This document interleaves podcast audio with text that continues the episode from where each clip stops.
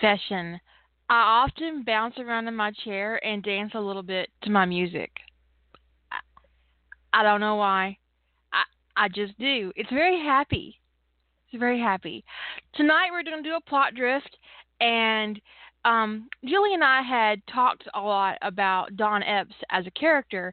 So when she agreed to do plot drift tonight, I thought, well, I'll give her a Don Dawn Eppes prop prompt, and she wanted to do a um, a prompt based on our November challenge where you take a character and put him down in a new world. Well, hello, Don Eppes is going to go to Atlantis, and Jilly's going to be doing the plot drift, and um, we'll see how it goes. And oh my goodness, there, I'm pretty sure that's you. That's is me. that you? Okay. Yep. the music does make me bounce around in my seat. That's why I picked it. It's good music. It's, it's very happy, which Oh, can be deceiving it started off sometimes. as it started off as your music for Short and Junk. Um yeah. so um I always associate it with oh no.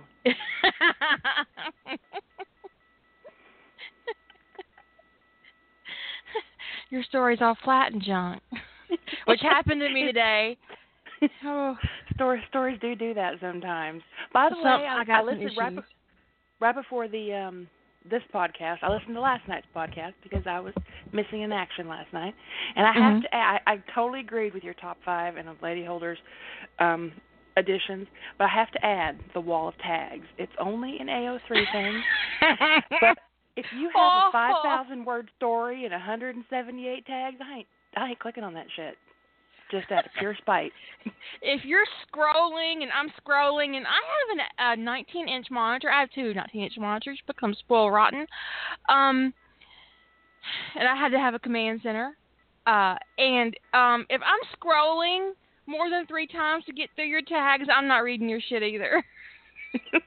Just no. But my biggest problem with tags are people who use tags for warnings. yeah. Especially if they've got like a hundred tags and their warning is buried in the tag.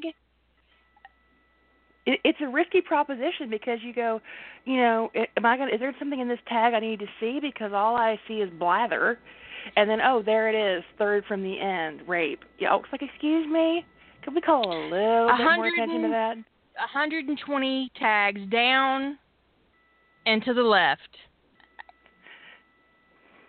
Also, if your story has 50 warnings and it's a thousand words and it's complete, I'm not reading it. that makes no sense. You cannot fit 50 characters and 50 warnings into a thousand words. I'm just saying. I could fit every person on earth into a single sentence. Because I think just did did. that once. Everyone agreed. Wasn't it everyone agreed? and everyone agreed. But it was it was um that thing where um Riddle was uh fucking his snake and Hermione called him a nasty bastard or something like that. and everyone agreed. Everyone agreed. and everyone did. okay, get started. Don Epps is born in the S the Stargate universe and he is on the Atlantis mission. So even though Kira put this out like an hour ago, I saw it like 10 minutes ago. so um, So when doing uh, something like this, which is where we're taking a complete AU of the situation and Don's life circumstances don't exist, the first thing I have to decide is how much, how many of the um, of his circumstances, as we saw them in numbers, do I want to keep? Do I want to keep his family structure? Do I want to keep, um, you know, any, it, you know, what are, are his interests basically the same? How what's he like in this? And I'm basically going to go with the idea he's still. um Oh my God, I can't remember the Eppes mom's name. Oh, I can't remember her name on it. either. We'll call her Eppes' mom. Mama, Mama Eppes. Mama Eppes, and she's still the son of Mama and um Alan Eppes, and Charlie Steele's brother. So I'm still going to go with the same basic family unit. Um, and um,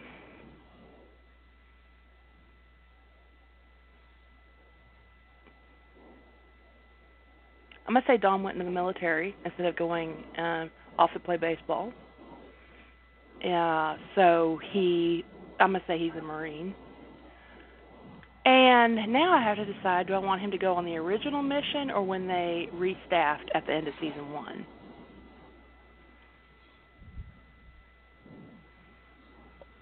Hmm. Because he'd been, he, I think someone as competent as Don would have made a big difference in how season one went down.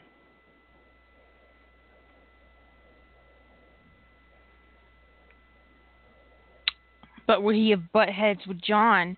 Because at that age, he's a similar age to John, so this isn't going to be a low ranking Marine unless he's a non officer. But that doesn't really No, fit with Don's No, it doesn't. I'm gonna say ambition. he's an officer, and I think that for him and if he's a Marine, if he's a Marine and he was under, why am I blanking on the freaking names tonight? Sumner. It's gonna be that kind of night. Sumner's. If he was under Sumner's command, he would have probably been um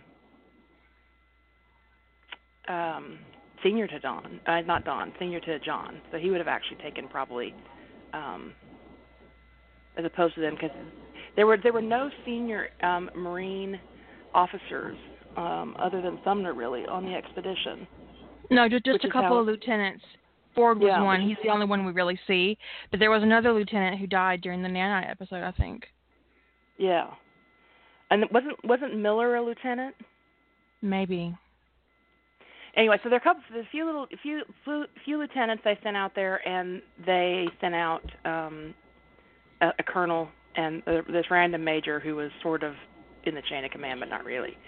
So that whole that whole setup didn't make a whole lot of sense. Um, but I'm gonna say that I don't want to I don't want to dink with season one too much. I don't want to deal with how what the of- Margaret. Margaret, thank you, thank you, Pete. I was over Um, here googling it. No, Bates is a sergeant. Bates was not a lieutenant.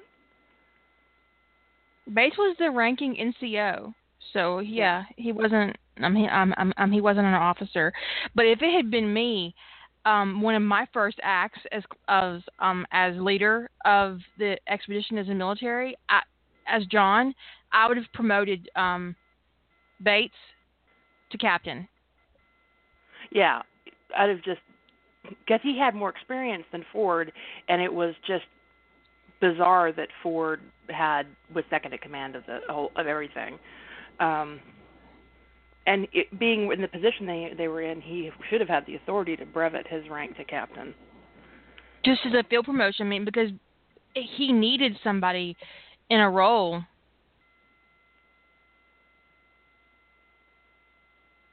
It just, hmm. Yeah, they did. And so it makes sense that, you know, they brought in more senior officers when they basically restaffed. I mean, I it's sort of they went they staffed for the more the marine model than the air force model. So I did some looking into this in the in like the ratios of uh, in, uh, enlisted men to officers and it's the um the highest uh, percentage of officers is in the Air Force, and the lowest percentage is in the Marines. So the Marines has a lot more um, non-commissioned people than, and the Air Force has a lot more commissioned. So uh, I think it's something like three to one in the Air Force and ten to one in the Marines. It's not an insignificant difference. Mhm. So uh, it, it and it would make sense that um, that if they were primarily going staffing their military with Marines, that there would be very few officers and um, a lot more um, enlisted men. At least that was my interpretation of how they tried to make sense of the fact that they went out there with a couple of lieutenants Bullshit. and a colonel. right?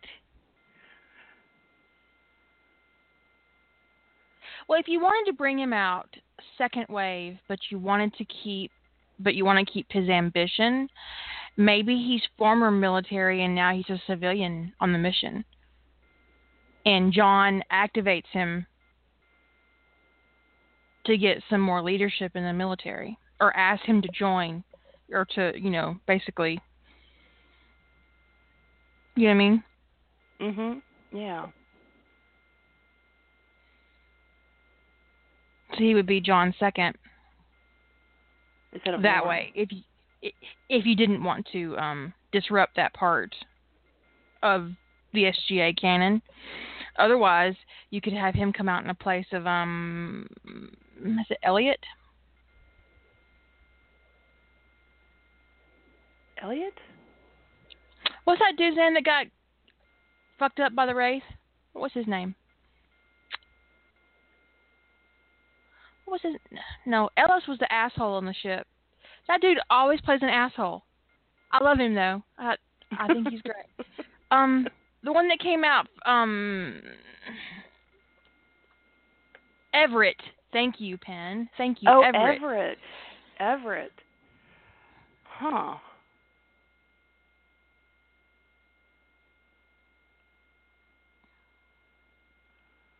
Hmm. Now that has some interesting possibilities. Is how how how Don would be if Don came in place of Everett. And Everett's a colonel, a full bird.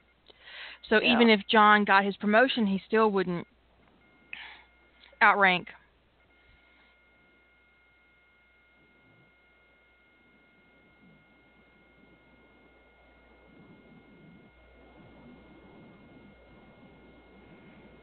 So I'm, I'm toying with an idea, Okay.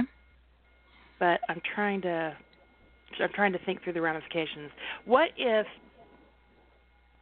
So I'm I'm assuming if the if the if if the SGC had an iota of sense, they well no actually I'm I just I just answered my own question because I was to say that they probably searched military DNA databases and probably even some federal databases for um, the ATA gene, but clearly they didn't. Otherwise, they would have found John some way other than accidental.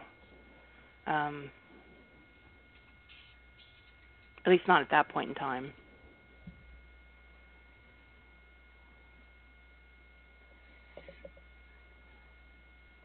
Hmm.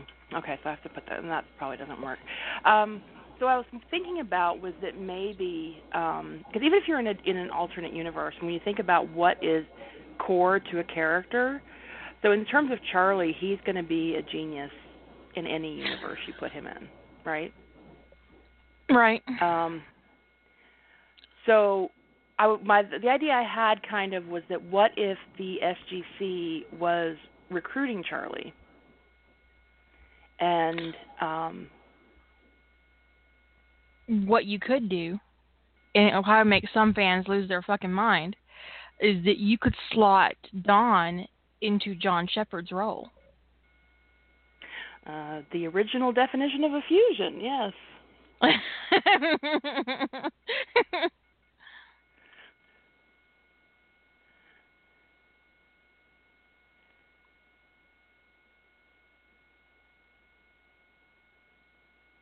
it hurts my heart a little bit because you know I'm a It John hurts my fan. heart too. Hmm. People are all kind of going, "What? You can't do that." oh my god. Um, she certainly could do that. And that's the kind of decisions that I want you to think about when you're moving into November is that um that you can make those kinds of um astronomical changes um to your um um to your your world when you're putting your new character down in a new world that you know Don Eppes could literally take John Sheppard's place and it would be a really good fit he wouldn't be the same kind of commander that John is, but he does have the same um, honor about him and the, the sense of um, justice about him. Uh, to be perfectly honest, uh, the character of Don is much more competent in canon than John. I don't think I would replace John, but I do think that I might replace Elizabeth. I love doing that. That's that's my favorite thing to do. But I'm thinking that instead of replacing her, do you remember in season two when after that whole Michael debacle Yeah. and Michael and and they call, recalled Elizabeth back to um Earth to question her about how that whole Michael situation had gotten so out of hand and now they were wraith headed for Earth and all that kind of thing. What if instead of letting Elizabeth go back, they replaced Elizabeth with Don? Oh. That they decided that the whole Michael thing was an extreme lapse in judgment and that um they were going to get someone who was um and maybe Don is a civilian, maybe he's former military and he's working with the IOA because Charlie is working with the IOA. There's a character in the SGA and he is um it's SG1. He ends up in in 2010, that's episode, he was married to Sam Carter. But in in because 2010 didn't happen and they didn't do they you know the time jump and all that stuff. Um he ends up going to that world and he sacrifices himself so Sam can survive. Um I'm not suggesting you put Don in that role, but maybe a role similar to it where he's on um I think that guy was a junior senator. But what if you made Don like a a first term senator who found out about the Stargate program and found out his brother was involved and he didn't know it before. Ooh, I like that. So he doesn't go for reelection. He kind of moves into like homeworld security and then when Elizabeth fucks up, he lobbies to take her place because Charlie wants to go to Atlantis. Oh, I like that a lot. And that gives him a, a motivation that's very clear because, you know, he wants Charlie to advance, but he also would not want Charlie to go to another fucking galaxy without him. no. you could make Don a former um Marine who like uh ran on that ticket, you know? Yeah, like McCain yeah. did. Yeah. Or like um I'm having really bad brain farts tonight in terms of names. The woman, Um, the woman who um Gifford. Um, yeah, Senator Gifford. Um, I can wrong it. That's what I'm blanking on. Is her first name? not Gabrielle. Deborah. Gabrielle. Gabrielle. Or Tammy Duckworth, yeah. Of course, you you don't want to give Don that kind of injury because he would not be he would be a liability on Atlantis. Um, right. Exactly. so, but yeah, I mean, if he's a you know that gives him a double-edged sword uh, next to Elizabeth. He served in the military. He's um, worked in government. Uh, he has a really super bright genius little brother that he's not going to let go to another galaxy without him, and Rodney really wants him.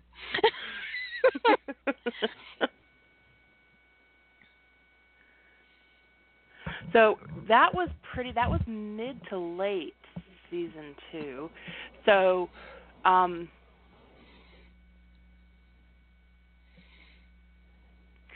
if Rodney recruited Charlie like when they when they restaffed um when they did the second wave at the beginning of season two, um, I'm probably going to go with the whole idea that Charlie turned it down initially for his family's sanity.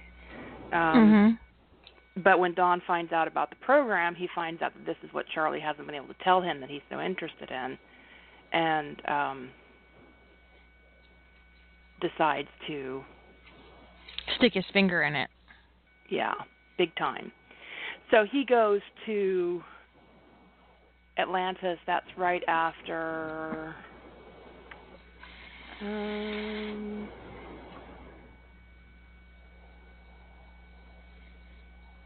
oh, that's uh, um, beginning of season three. So that's after, that's during the whole Allies thing. This is terrible, but one way you could couch it, uh, Charlie absolutely could not leave Earth, is because that he and Don are all each other has. That both oh, their parents my heart are gone. hurts. Oh, my heart Hurts. I know, I know he's my favorite on the whole show, but it would give um more weight to Charlie staying behind on Earth for Don. Yeah, it really would. No, she's talking about Alan Eppes being dead. Uh I'm thinking Larry um Maybe Larry's already on Atlantis. there. Yeah, that's what I was just thinking. Is Larry's probably already on, on Atlantis. He probably took the job. They both maybe Sending- they both are recruited. sending Charlie awesome pictures of places he can't go. maybe they both recruited, and Charlie encouraged um Larry to accept, and now he's kind of you know at loose ends. Because he was at loose ends when Larry went into space. He really was. It was so cute and adorable.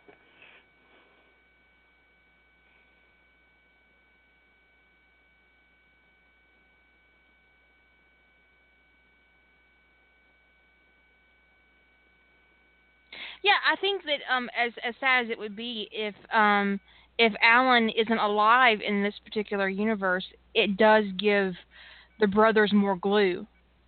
Mhm. Yes, really, really Joseph does. Faxon. That's how I was talking about, Lady Holder. Absolutely right.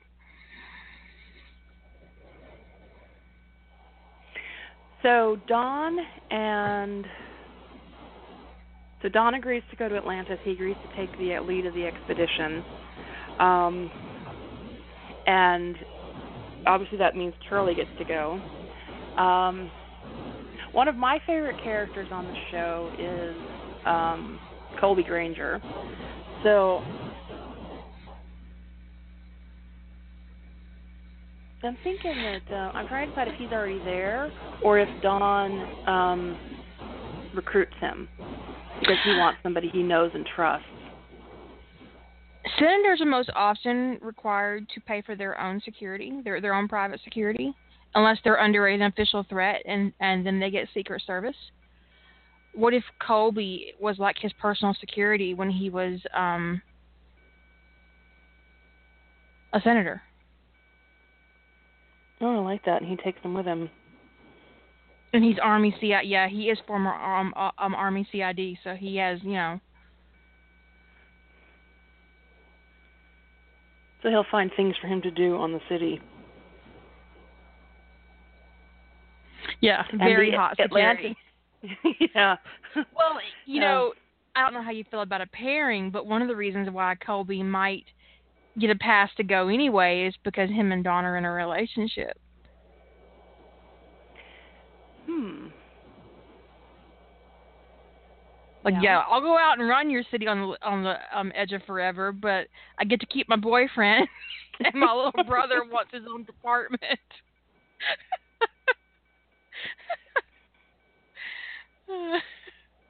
hmm. I'll I admit I do ship Charlie Colby pretty hard. Do because you really?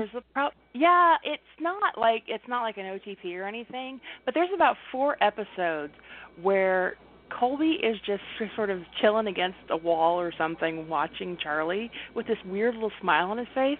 It's sort of adorable. Like I really don't understand you, but I'm fascinated anyway. Um, so I'm more inclined to put Colby in bed with Charlie, but the Don thing would work really well too. Well,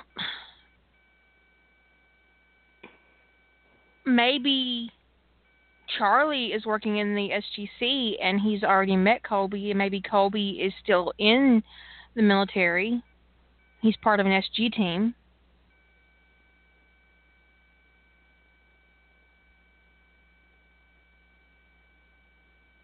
Yeah, I think I could see Charlie, even if he didn't agree to go to Atlantis because of Don, I could see him staying with the SGC though. So that would Yeah. make sense. Because he's like, this is just too good. I have to work on this. And my screensaver just kicked on. So. Yeah, I have to move my mouse around a little bit. Yeah. Now, if you wanted to include Edgerton, he could already be on the city. He's a fighter, and if he had the least inclination that he could be out fighting aliens, he'd fucking be out fighting aliens.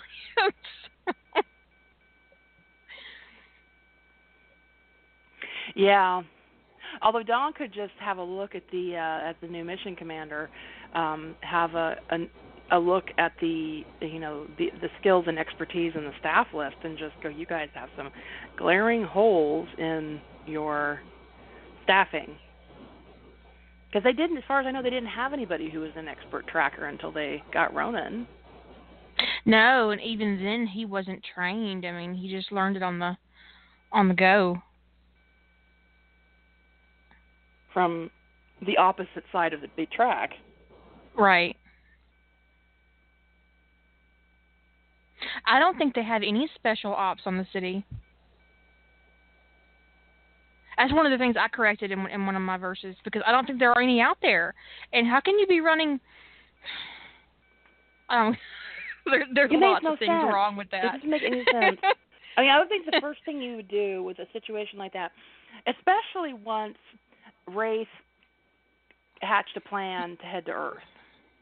Once, I mean, because maybe from way off, you know, galaxies away, they're looking at the threat of the Wraith and they're going, now wait a minute, these are basically big bugs who feed on life force. They're not a big threat. Never mind the fact that they have spaceships. But once they and then showed a fucking hive showed up in Earth, Earth orbit because it did. Yes, and but but once they showed the kind of manipulative planning that was necessary to um deceive Michael and you know lure in the um the people of Atlantis into that plot to get the coordinates for Earth. Um that showed some serious planning and it, they would just be stupid to dismiss them as a serious threat and not like send like all of SEAL Team 10 to Atlantis like right now. I want all of them out there kill all the Wraith because kind of hello. We're sending you, you know, all of SEAL Team 10's operations and administrative staff and everything. It's all going wholesale out there. Go make war on the Wraith, kill bugs. Julie secretly wants to rewrite Starship Troopers. I do. It's terrible. I'm not so I'm secretly. Those, I'm one of those. I'm I've probably seen Starship Troopers like I don't know at least a dozen times.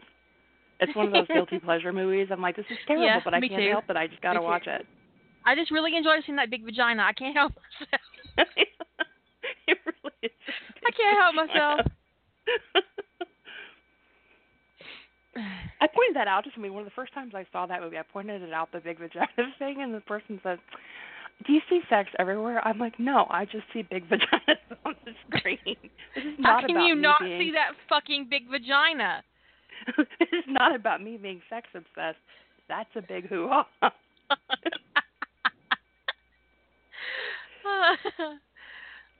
it's a telepathic big hoo ha, but it's still a big hoo ha.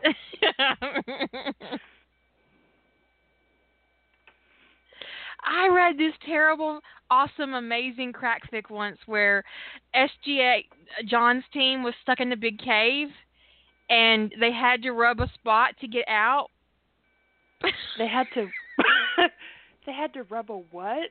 They had to rub the key, the cave's G spot to get out. No, no.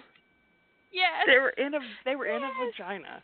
Ah, they were they were in a big giant vagina, and they had to like wiggle in a tunnel to get in. and they and they all got so tickled. It was great. Oh, it was great. A cave.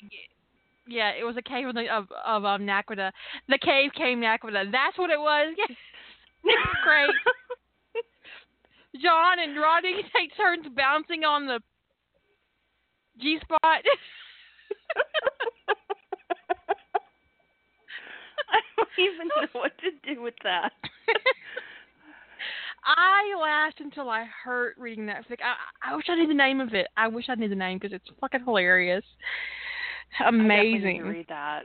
I definitely need to read that one. Where is our fic ninja? okay, so we got motivation. We've got different paths for them. Um, I think I think I'm gonna replace um oh, what's her name?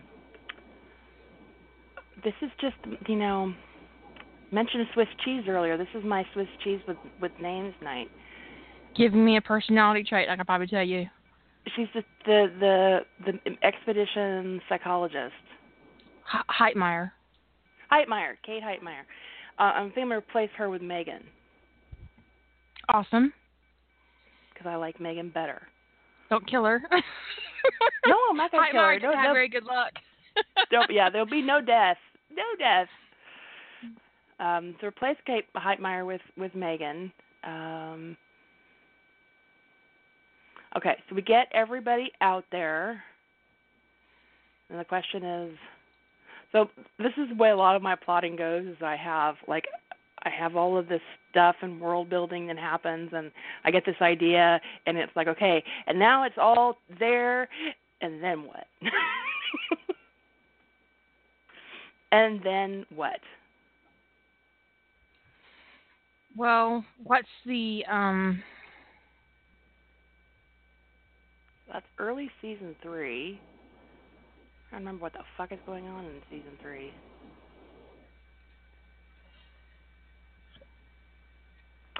Oh, like the first episode after all that thing goes down is that dude with the weed that made everybody love him when John had a cold.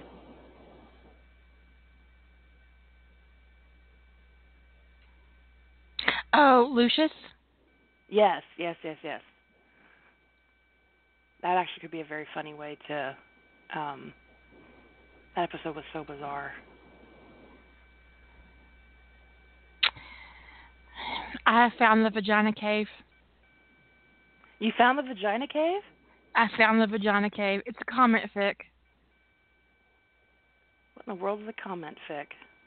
It's a bunch of people got together and did flash fic of the same thing. I think it happened oh. during like an SGA uh, flash fic tree or something like that.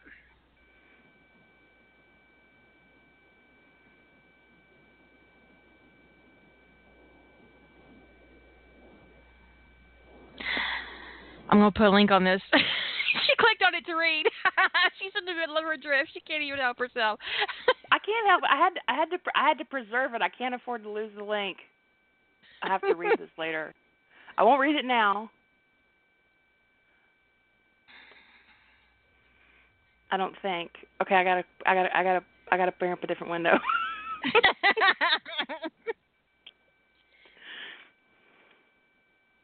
You know it's going to be amazing when the first line is it just me or is this cave pulsing?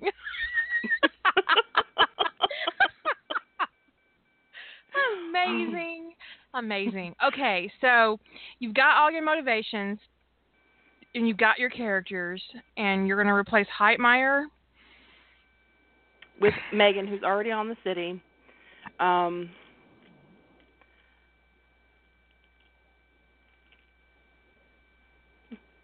The only person I have to decide about is David, because if Colby goes with Don, um, so I want to keep David in. I like David. Um,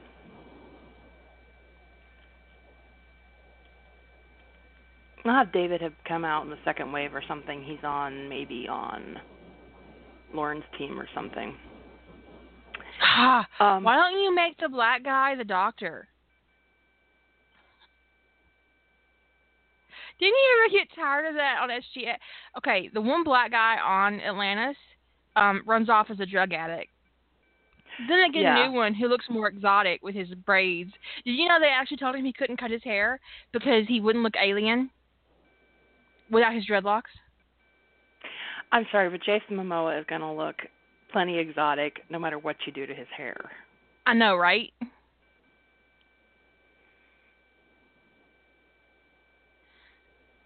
So you could make David Sinclair. Um, you could put him in Jennifer Keller's role.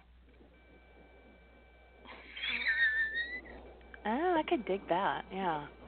I'm way of dealing with Jennifer. Bye, Jennifer. Bye, Jennifer. He could come out as a trauma surgeon like they don't that. really have one. And that way you don't have to, you don't have to kill Carson. sense. you could just you know make him part of the um. Well, they clearly had more doctors on Atlantis. They just the staffing decisions that were made were just bizarre because they should have had a trauma surgeon out there for sure. Um, because it's not like they could just, you know, take somebody who's critically injured and heave them back through the gate. I know. I don't know why the Numbers fandom hated Amita so much. I really liked her as a character. I liked Amita um, for for herself. Um, I thought she was brilliant and talented, but they kept seconding her to Charlie, and um, she kept making these sacrifices for him, especially at st- time in, in her career when at time in, in their relationship they didn't have a relationship that I didn't really understand. Um, they clearly wanted to keep her on the show, but they just were doing odd things. You know what I mean?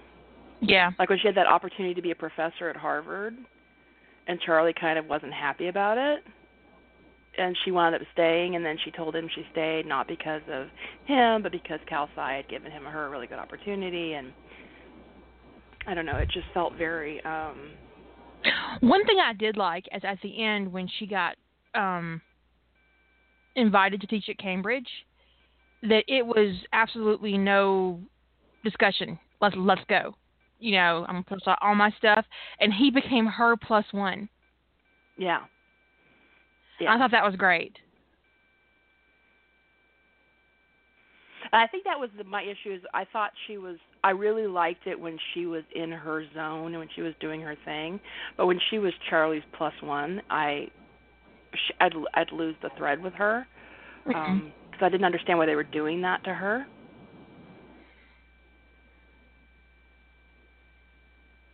Because she was really so smart and she had so many skills and she was so talented, and I wanted to see her have things of her own, not just yeah.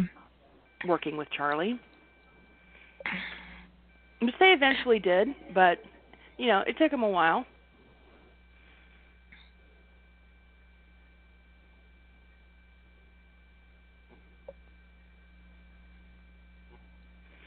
Um Okay, so they all get to Atlantis and the first thing that they have to deal with is Lucius.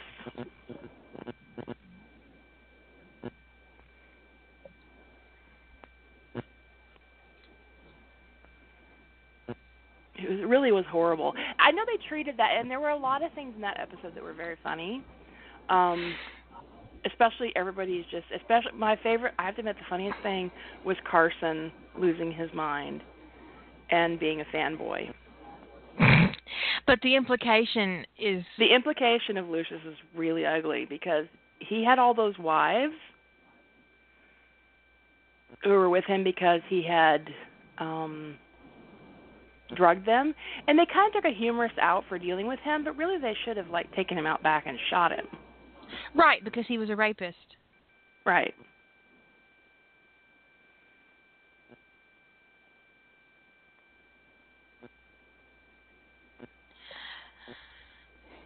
And the assumption is he only raped women. You don't know that for certain right absolutely not because he had no problems bending both men and women to his will. And rape takes many forms. Well he yeah, he mind raped everybody Yeah.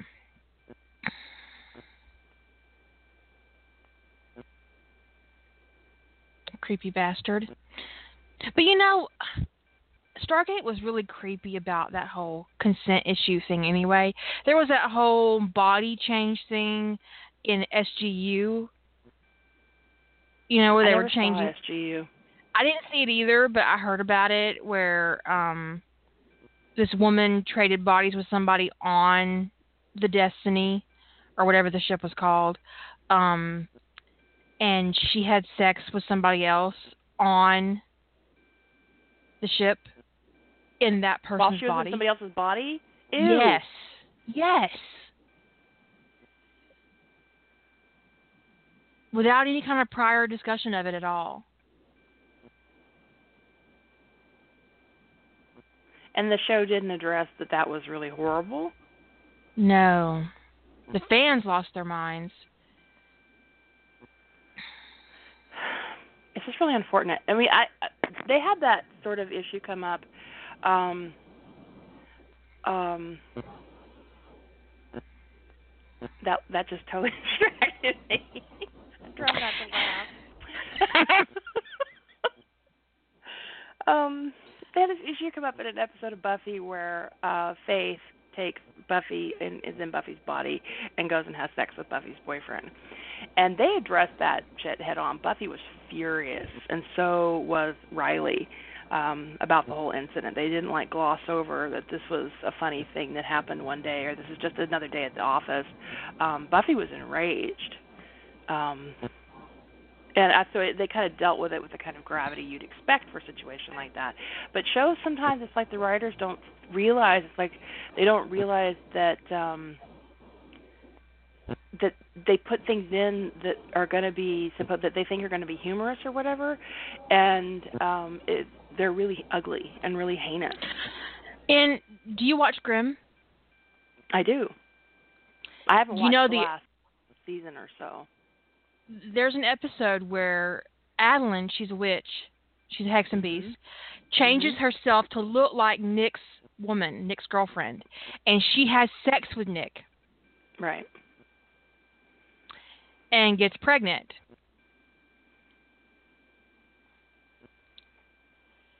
Never once do they bring up the fact that she raped Nick. And then, of course, this season he fell in love with her. He fell in love with his rapist. Ew.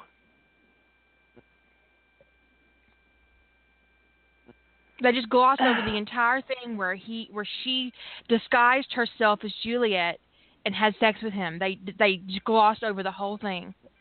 And I haven't been able to watch it. I mean, I haven't been able to watch it since that episode when because they do, they just never addressed it. They just never addressed it, and it really bothered me. So I haven't watched this season. I just can't. I just I have a real problem with it. But my mom watches it obsessively, and so she talks about it, and she's told me all about everything that's happened. So it's like I watched it, but I didn't have to actually watch it.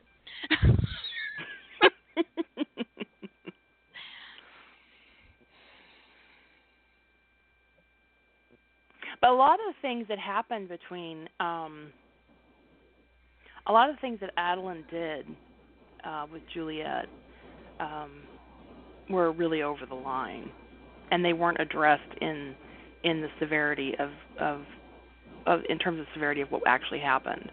I mean just tell, taking somebody else's identity, taking their face is bad enough, right?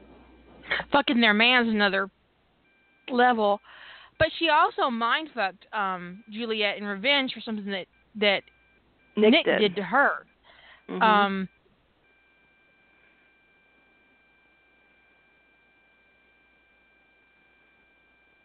they're all fucking each other over in this in, in this show. The only person who isn't fucking anybody over is the werewolf. He just fucks his wife. yes. He just he just fucks his foxy wife. Literally, she's a fox. she is literally a fox. She is. That's just one aspect of the of the show that really put me off. Um, but the other side of it is that that was after they took her baby away from her. I would have done a hell of a lot worse than what Adalind did. Yeah, they did. They did. Um, it's like everybody decided what was best for her, and didn't consult her on that whole thing with the baby, and it was um, and let her it, let her believe a lot of things that weren't weren't true, and it was that was really kind of ugly on everybody's part. The fact of the matter is, is I wouldn't necessarily be interested in sleeping with Nick because he would have been in a hole. There you go. I'd have killed them all. I would have killed them all. So they actually got off really easy for for what they did to her. Yes, she did some fucked up shit, but what what they did to her is another level. They took her baby out of her arms and get and let her believe that it had been given to the royals, which is like the worst thing that could have happened to that kid.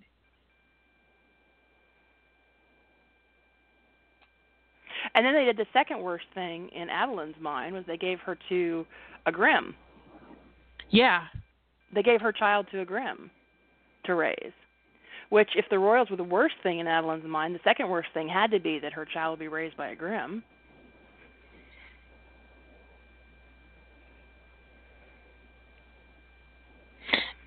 So, you know, the whole show, like I said, the only people who aren't fucking anybody over is Monroe and Rosalee so far. well, they um yeah, they fuck people over on that show the way they do on soap operas. Since you mentioned The Young and the Restless, that is very uh I just don't get how Victor Newman's still alive. I'm just saying. I don't know how somebody hadn't killed him yet. I just it doesn't make any sense. And he also the actor's got to be old as dirt. I have no idea how old this man is, but he was like old when I was little.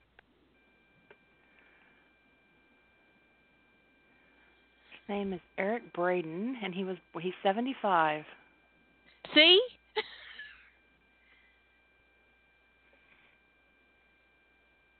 and honestly, he looks great for seventy five.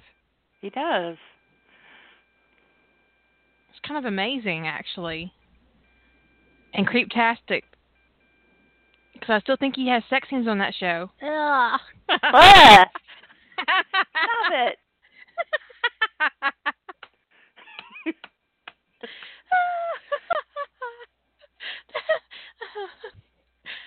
I'm not sorry.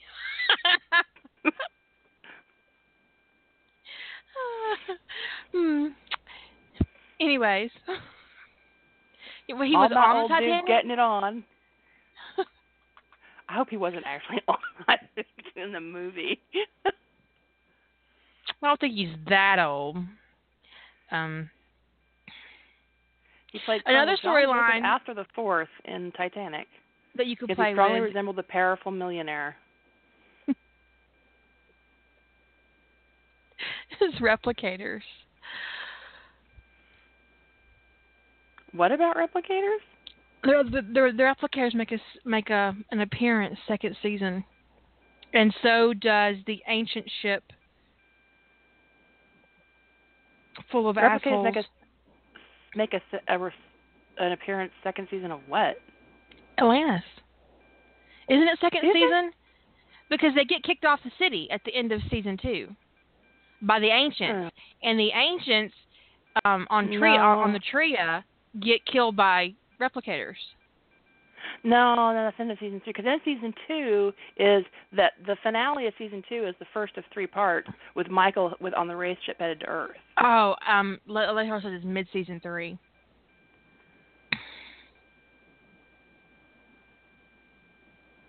But you're gonna start it with the Michael, the, the first Michael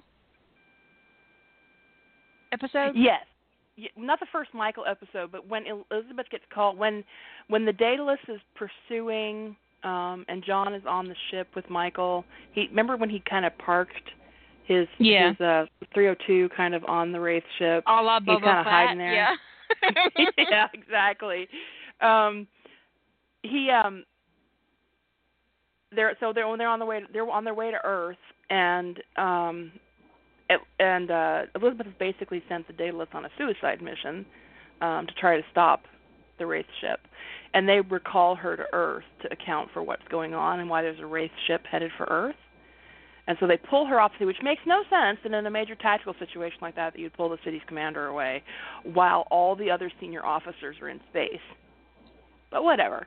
So they pulled her back to Earth and um, made her answer to that inquiry. And then she stayed in touch with Atlantis and kept running things, which bizarrely enough, they put Taylor in command while Elizabeth was gone, which I did not understand at all. I like Taylor a lot. This is not a diss on Taylor, but it doesn't make any sense at all that she'd be fourth in command of the city. I, I agree. Just saying. Although Um, she might have been the most level-headed person on the city at that point, Very true. Very, very true. The rest of them are losing their fucking mind, running around. Oh my God, it's a Wraith! Oh my. So she might have actually been the best choice from a pure sanity point of view. She's very zen, She is very zen. and she can kick And most she- of their asses. And she was very loyal to Elizabeth, which I actually Very. think was part of the um motivation because she would do what Elizabeth asked her to do. yeah, I agree.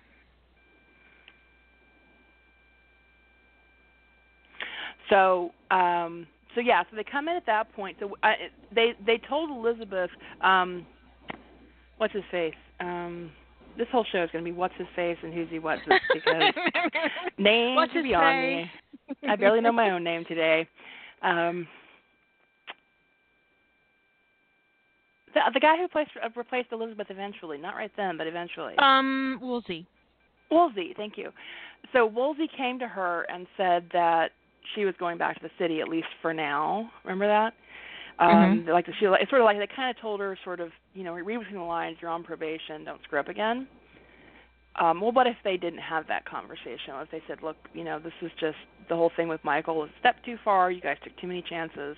You need somebody who's going to be a little bit more um uh, deal with operational security. It's going to take it a little bit more seriously than you do because Elizabeth did not take operational security No. seriously at all. Um, so I think that would make a lot of sense that they would replace her. Um, and getting someone who's a civilian, I like the whole senator thing or ambassador thing, somebody who's a civilian but has a military background is sort of perfect to and because also because they want Charlie and they think, hey, we can get Dr. Eppes if we get Senator Eppes into Elizabeth's role.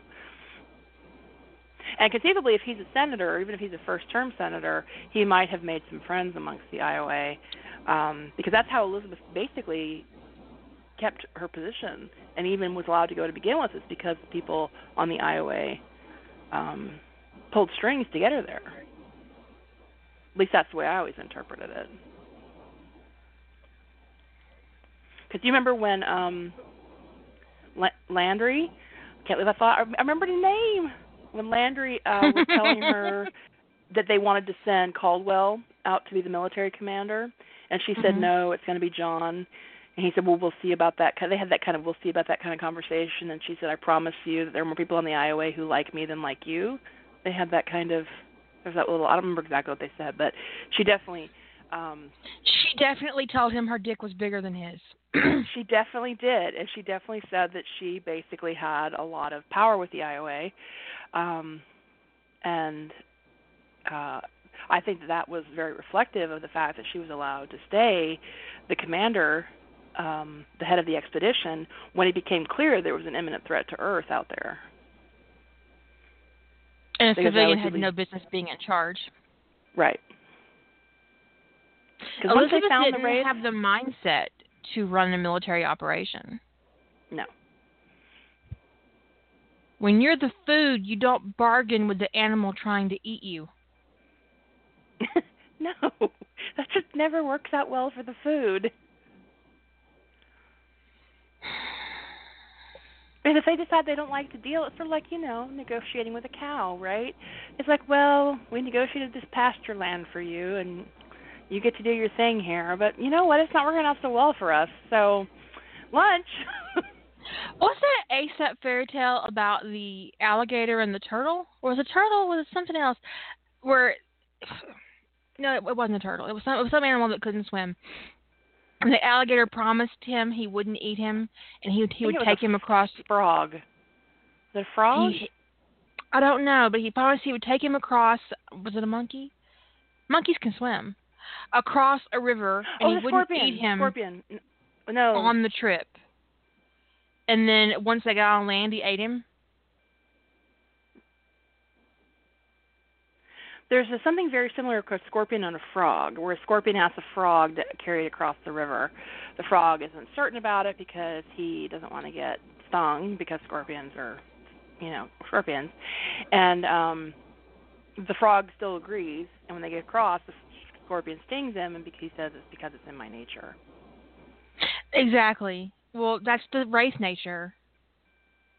I only remember that because there's um a really good Buffy fic that deals with that whole fable of the scorpion and um the frog. The scorpion and because, the frog. I've I've read a story about an alligator. That might have been something not Aesop. Obviously, it was something else. Um, same principle though. yeah, because there's in that in the story I'm thinking of that uh um Spike asks you know Xander how he can be okay with him being a, a vampire, and he says, and he gives him the t- fable of the the scorpion, um, and he asks them something like along the lines of, um, um, he said, you know, it's in the scorpion's nature to sting, and he says, yeah. And I said, well, is it in your nature to love me? And Spike says, yes, and he says, then that's all that I care about, or something approximating that. That's very sweet. If I didn't hate Xander as a character, I'd want to read that.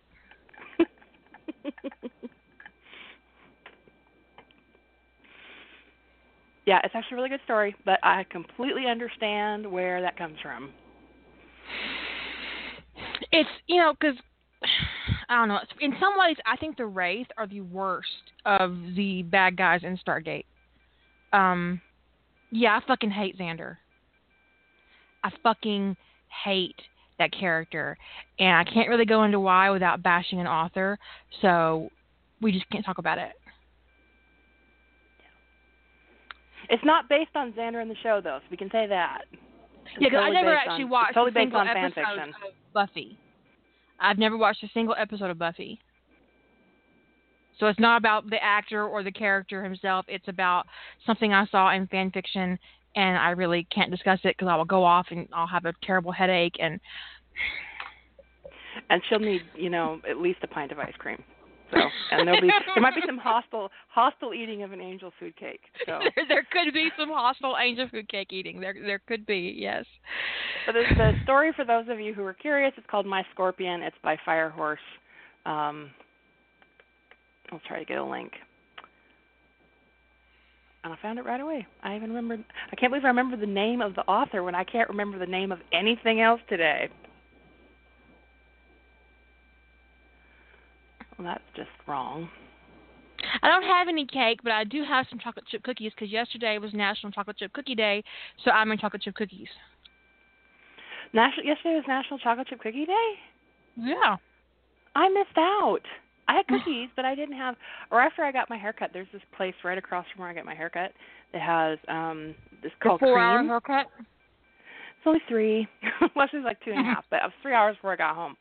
But um there's this place called Cream, um, which stands for it has some name. Um, anyway, so it's it's you make you just design your own ice cream sandwiches. And they have like 10 different 10 or 12 different types of cookies and like 20 different types of ice cream and all these things they can put around it. And you can get them on waffles or on donuts cut in half or you know, it's just all this stuff. So I should have gotten the chocolate chip cookies because they had chocolate chip cookies, but I got um sugar cookies with coffee ice cream. So if you have a cream around you, I highly recommend it. Their ice cream is banging, and the cookies are really good too. I feel jealous because I don't have one. I feel like I'm I'm being cheated. I do have a, a, um, a Mama Moo's, which is fucking awesome. If you've never had Mama Moo's ice cream, you don't know what you're missing. Oh my gosh, it's amazing. They have the plain flavors, and then you pick out your toppings. So like, like if you want like mint chocolate chip, and they mix it for you right there on a little slab of really cold. Um, oh yeah, we have Cold Stone out here. Yeah, with same kind yeah. of idea. Mm. And um, their sweet cream ice cream is one of my favorites. Oh, it's amazing. My sister had um she had the white chocolate macadamia nut cookies with blueberry mm-hmm. cheesecake ice cream in it. Oh my god, I just had an orgasm. That, that sound good. I had a food orgasm. I ordered first, right? So I ordered the the the sugar cookies with coffee ice cream. And she's looking, she goes, I'll have the white chocolate macadamia nut cookies with blueberry cheesecake ice cream. And I was like, Can I change my order? Oh, dang, you already made it.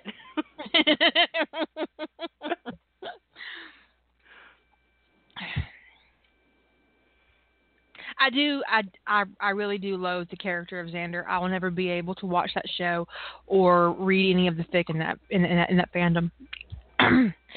Anyways, so Don is in charge of the expedition. Don he is in, is charge, in charge, of the expedition. So He's I in think one of the first things he's going to do is like tighten up operational security tremendously, which probably will prevent that whole thing with Lucius from even happening. Um, because as one of the things you address in in in many of your um, Stargate stories is that they they take people to and from Atlantis directly, which is so bizarre. It's stunning to me. Because we know considering that their people situation and and how Yeah. precarious they are. They don't have the backup outside because you know in in SG one they they have they have a vast military force outside of the mountain. So there's some security there, but on Atlantis, they only got each other.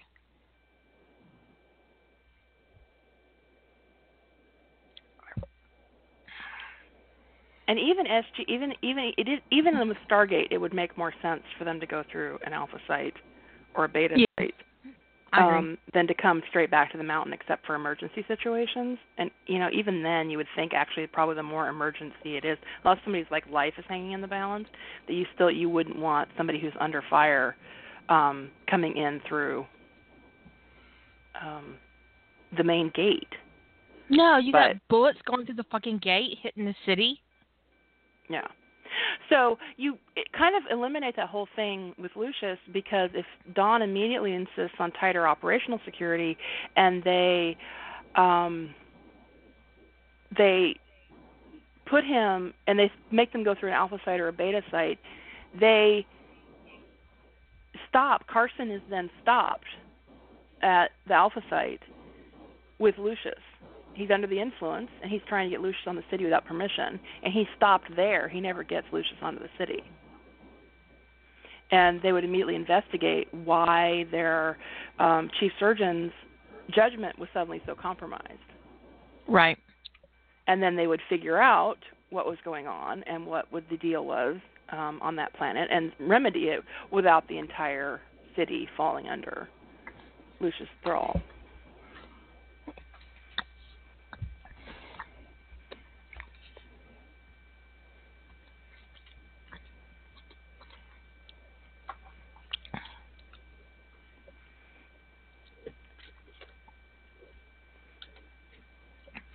So I think one of the things um now if this were a November plot, um if we kind of did it this way, is to kind of give people an example of because there's two ways you can go with the November thing. You can take your characters, whoever your characters, cherry picked characters are, and plop them into the new fandom, which is what we did here. Or you can take your cherry picked characters and put them in a complete world of your own creation. So we're doing option one, and which has the least world building to it because you don't have to create world rules; they exist already. But so in option one, if you're doing this, if this were for November, I would have um, the focus pretty much has to stay on your, for the most part, it has to stay with the characters you've chosen. You know, your, this is your central cast, right? You wouldn't like, you know, if this were a TV show, you wouldn't suddenly detour to um, plots at the SGC or, you know what I mean?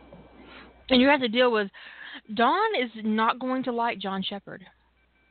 Probably not. They're probably going to At least not really... the canon version of John Sheppard, because the canon version of John Sheppard said he wasn't um, of higher rank because he was lazy. I want to stab people whenever I think about it. because that's so fucking dumb. Unless you change John, and you can. It's your story. I can do whatever I want. You can do it. it the world's your pickle. Um. I had, one of my favorite birthday cards is um a paper pickle, and it's it's oh it, it's that's what it is. When you open it, it's this big old long. It's shaped like it's, it's a pickle, and it's like okay, somebody gives this me one year, and I open it up and it says, "Bet you didn't expect to get a paper pickle for your birthday." like, no, I really didn't, but it's my favorite birthday card ever. It's a paper pickle. So when he says, "The world is your pickle," I was like, "Yeah, I'm feeling all nostalgic."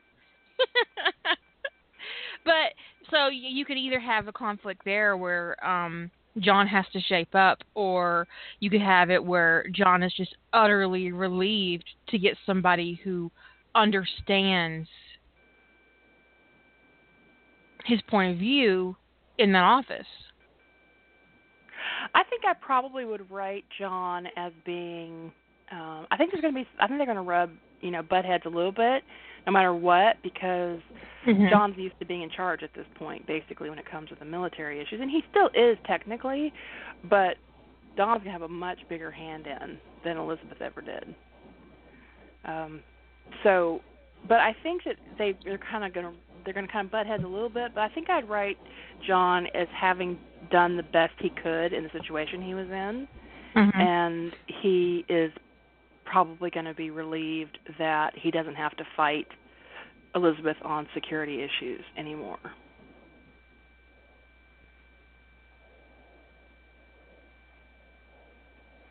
I'm trying to remember because I know they had some disagreements about, although, um,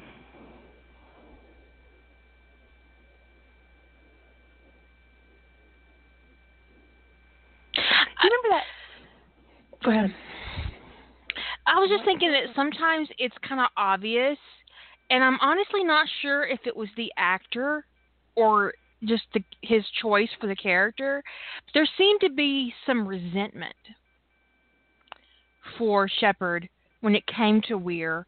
Um, and it might come back to the fact that she had so much impact on his career and that he kept his position on Atlantis because of her not based on his own merits or not based on his actions and you know um that all of it was because what it was what she wanted. But remember the the episode uh, Elizabeth's last episode essentially um where she gets a head injury and John is so furious that Keller and McKay have done what they've done and eventually they end up sacrificing Elizabeth to the replicators. John didn't look like he regretted it. I mean, it was like there was like no remorse there. Rodney was really upset, but John was like, "Okay, bye. See ya. Wouldn't want to be ya." I mean, Bummer. Well, for all that um and then he spaces her when she comes back as a replicator without even blinking. Yeah, that's cold. I'm just saying. well, so, she didn't. She didn't. Eh, Elizabeth usually was not very military in her mindset, but when John was on his suicide run at the end of season one, she didn't take it too hard either. No. Which was kind of weird. I mean, I know that everybody was like pulling it out and doing what they had to do to get through the situation because they were all under imminent threat, but there was a re- remarkable lack of affect. In fact, the only one who really, I think this is like a shipper's dream come true, the only one who really viscerally responded to John's supposed sacrifice was McKay. Yeah which could get boiled down to David Hewlett just being a much better actor than everybody else that was pictured in that scene. Everybody else okay. The camera's not on you. You don't have to do anything. Okay, blank faces. but he was the only one who had any kind of. Of course, David Hewlett was probably one of the most talented people on that show, bar none. I can't think mm-hmm. of anybody else who was better. Um, frankly, he's he's an amazing actor. I we we see that showcased really well in um, The Shrine, but also in Grace Under Pressure. He's just fantastic. Oh, he did. He did. Um, I think the first time I really twigged into what. Um, well, there were several episodes, several moments in season one where I thought that he was really talented. But um the body swap with Cadman, mm-hmm. um, when she's in his head, not a body swap, actually she's in his head. Actually, not a yeah. body swap. She's in his head. Um, there, were, he did a really good job of being her when mm-hmm. she had control of the body. Um, he also did a really good job being Rod. Oh yeah, Rod. When he played his alternate ego from another universe, it was complete polar opposite of McKay, you know, um, and you could tell he was just that's that's an actor's actor right there. That's someone who can. But a lot of times you see actors and they're just playing the same character over and over and over again. You don't see that with David Hewlett.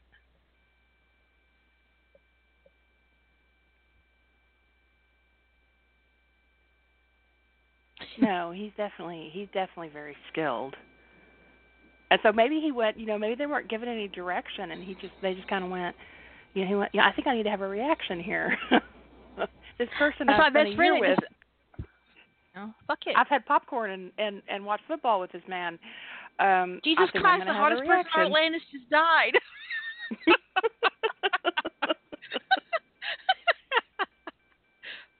For fuck's sake. Why did we have to send the hot one?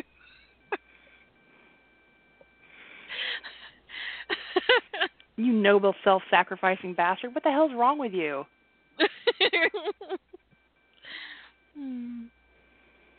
But, so it does remind me of that of that line in Doom where the Rock's character um, gets attacked by a zombie, and he looks at the camera straight at the camera and says, "I'm not supposed to die."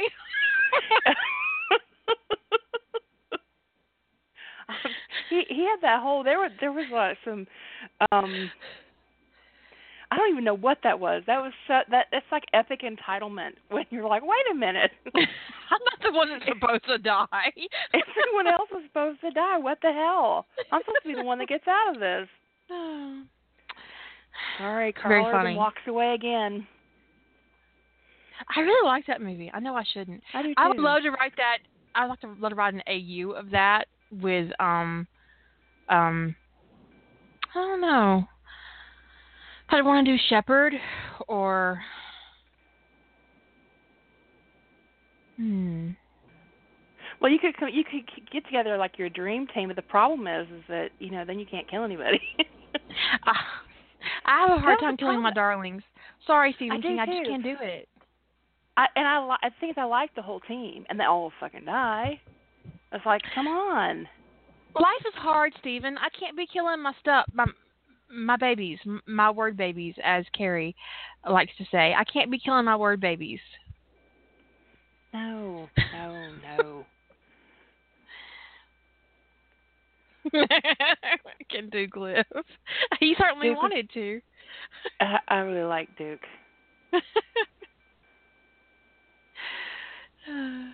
Oh, was it or was it um um am I thinking about the wrong dude? I want the one who beat himself up against the window to live too. Was was that Duke? Because I liked him a lot. I need to watch Doom. Although I have Okay, the Duke, Doom video Duke was game. the one who almost went to the end. Um, it was Destroyer that I didn't want to see. Destroyer was my favorite, and he's the one who He the- died. banging his head up against the window. No, that was Goat. I liked Goat. Goat. Goat. I liked Goat. Yeah, Keith Urban was grim. Literally. They called him Reaper. His but but Yeah. but, but his last name John was Grim. Grimm, his his code name was Reaper. Um, I really uh love the movie. I bought the game. The game gave me nightmares. So the there's game there's is super creepy. oh the game is terrible. Um, And, it's actually one of the reasons why I really I was I was really tickled by Doom. It's because they had that whole first person shooter sequence. Mm-hmm. Um when John takes the um the The gun, yeah. chro- the chromosome thing, they had the whole first person shooter thing. And Yeah. that was like I was like I mean that's got to be like every gamer's, you know, geekgasm that scene. I really enjoyed it. I have the game. I've I've played it all the way through a couple of times. The first time I played it, it gave me nightmares. I still played it the next day. You could do a different AU um where you take the the the Doom that special operations team um and uh put them on Atlantis as Could. is. Grimm, um, Sarge, Destroyer, Goat, Duke, Portman. Portman was such a twat. Um, There's always a Hudson. Hudson, Portman, they're all the same. You know what I mean. Uh huh. This little girl survived. Game over. Game over. Fucking Hudson. I would love to do an Aliens um AU. I think that would be really awesome. I would also like to do Speed, where John Sheppard plays the role of Keanu Reeves, and Rodney takes the Sandra Bullock role.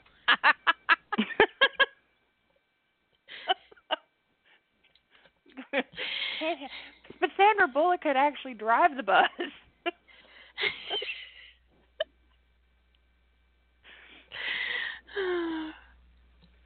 It would be so much fun though. But that's the point of um no- November's challenge is to take characters and drop them down in a complete AU um where they're born there and they live there, they die there. That's their move and and you have to um immerse them in this new universe completely.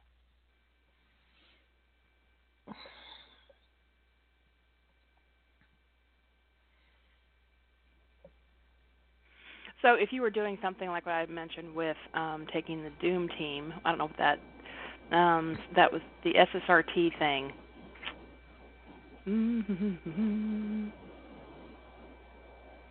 Rapid uh, the RRTS, Ra- Rapid Response Tactical Squad. So you take an RRTS and you say, well, we're gonna we've got operational security issues on Atlantis, and we're gonna put you guys on Atlantis, and you're gonna deal with operational security, and you're gonna go out and kill Wraith.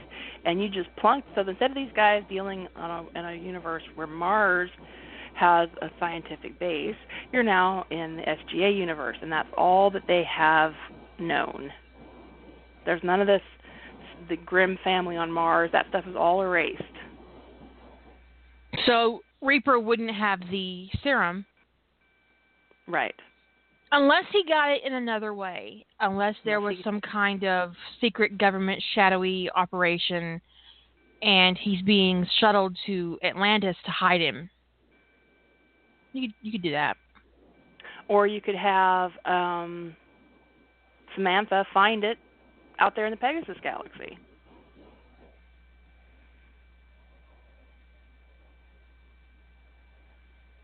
But why would they But give it to him?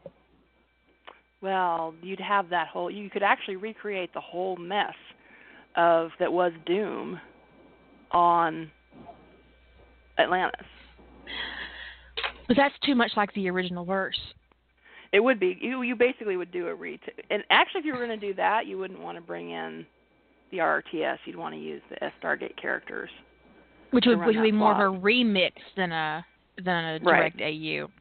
Right. Um, But see, so you you wouldn't. So you'd probably throw the serum thing out unless, like you said, he already had it before he got there.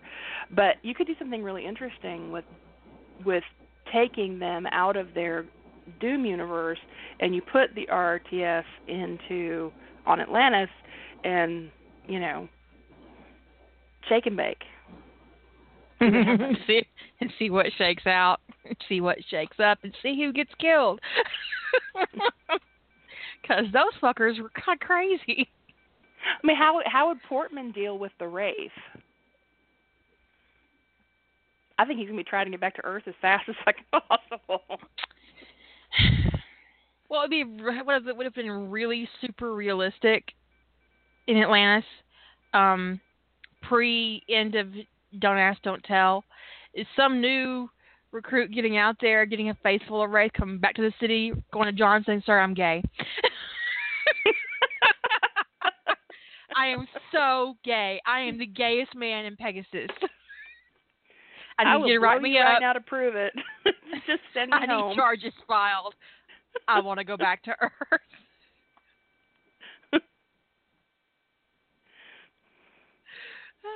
that reminds me of a really kinky fic I read once where there was this this young soldier on Atlantis and he was leaving and he had a super huge crush on John. And John was kind of in a relationship with Rodney and Rodney wanted to watch this kid blow John. So they arranged it so the kid could do it, but Rodney didn't enjoy it as much as he thought he would. Suddenly their open relationship was a problem. But that John- wasn't but- fun. Get a, but- get off my man. but John did get a blowjob out of it.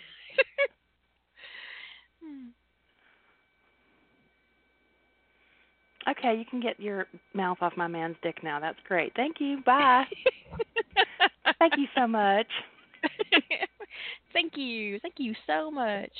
Speaking of Kyra, she has a new show coming on ABC. Does she? Uh, 10 Days in the Valley. She plays a TV producer whose daughter disappears. I, I guess it's a mini series. It's a 10 episode series. Um, it's I guess each day is an episode um, because it's it's called 10 Days in the Valley. Oh wow. next year. I love Kyra Sedgwick. That could be why I have the name I have, even though I smelled I spelled it Keira Knightley way. But I, but I like Keira Knightley too. Um, but I'm terribly fond of Kyra Sedgwick. Uh, I kind of fell in love with her when she was in some something to talk about because she need her sister's philandering husband in the in the nuts. Now and I fell in love. So I just googled Kyra Marcos with the other spelling, hmm and there is a Kyra Marcos with that spelling.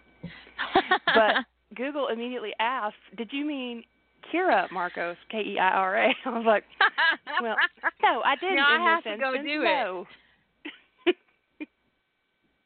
There's a Kira Marcus on Facebook with the but my but my my website shows up down after the Facebooks. Kira like, you Rockefeller. must you you must mean K E I R A. You must mean That's Yeah. that's what Google. That's what basically what Google is saying. Does is you made a typo. you fucked that up. that's not that's not what you meant.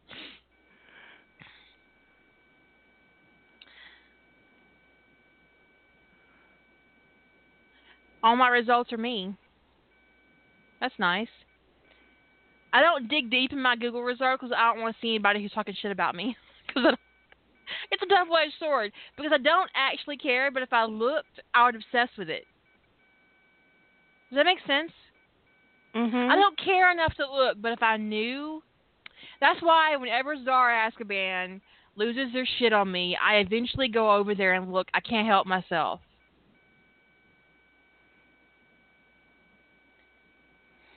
Assholes.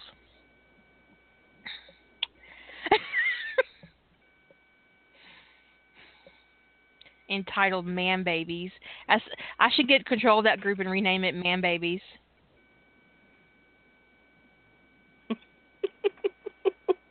Or if I could email the author and say, "Hey, can I have your group? I mean, you're not really using it." You think? You could Oh my you God, could rename your- assholes would lose their minds. you could rename your asshole folder to man babies. no, because I got bitches in there too. Hmm. they're, So uh, you know, honestly, they're um, they're kind of pitiful. Um, and uh, it's it's really a shame that they're so invested in um, uh, in someone they don't know, and who honestly wouldn't give any of them the time of day in person, because I wouldn't. Well, Because I'm that kind of asshole. all they're so mad about. Okay, so we'll just distill it down. all that they're mad about, what's got their panties in such a knot for so long, and this grudge they're carrying on, is because you said no. That's right. It. And how you dare I? No. And you, they just can't deal with it. How dare a woman tell them no? I'm double birding my screen right now. I could feel it too. You can hear it on the wind. like Keira's spraining a finger right now. it's really difficult to take them seriously. I think if I was younger, I'd be really intimidated by them and by their their really um intense uh anger towards me.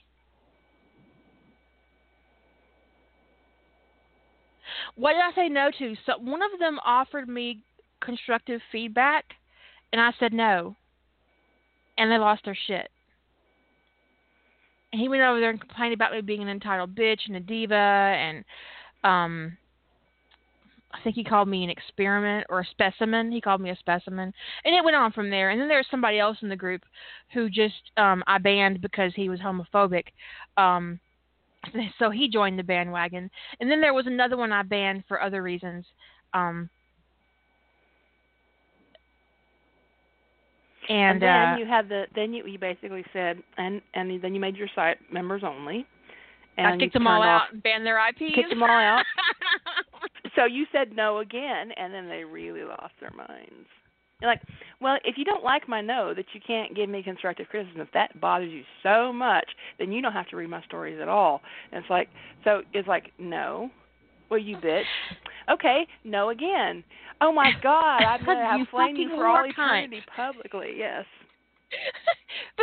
the best part is is that my IP blocker, when one of them hits the with the, my site with their IP address, unless they've paid to have it changed, um, or else they use a public terminal, um, it goes to that video on YouTube called "I Blocked You." You know the oh, music the, one. The, the riff on CeeLo Green's "Fuck You." yeah, um, yeah, fuck you. yeah, that's a good one. Yeah, I blocked you. It's, it's my favorite. Yeah. One of them got around it and even congratulated me on being such a terrible smartass. Um, I immediately banned him again. and I'm sure he's gotten around it again. And when I find him, I'll ban him again because it's my hobby and it's what I do. Also, these dumb motherfuckers go into Zara Azkaban with their actual real email addresses, and I, I harvest their email addresses every once in a while, and then go through and mark all of them as assholes on my site, and I don't delete their accounts. But if you're marked an asshole on my site, you can't read any of my stuff. You can log in, you just can't read.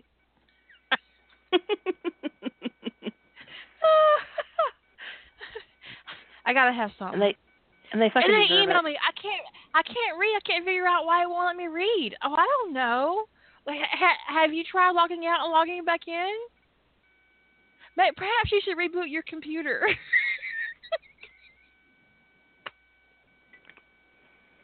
Maybe it's your ISP. What country do you live in? Maybe your country doesn't allow. I mean, there are countries that block Keira's site. So, and there's a Oh, it video for anybody who wants your- to see it. It could be your assholeish homophobia. My site's allergic to it. Yeah. Anyway, I got to amuse myself somehow. And if they're listening right now, they're probably fucking losing their minds. I don't care. Fuck them. Not literally. No, in a very figurative way, where there's a cactus involved.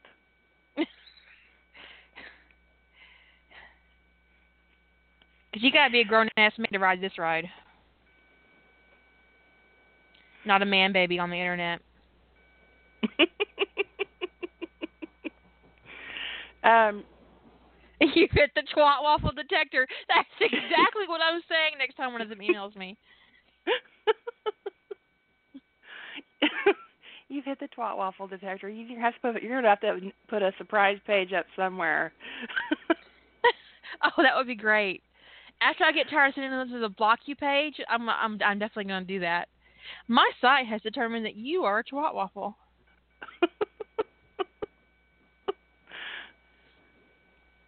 we have noticed. Please We have, we have we have taken note of your twat waffleness.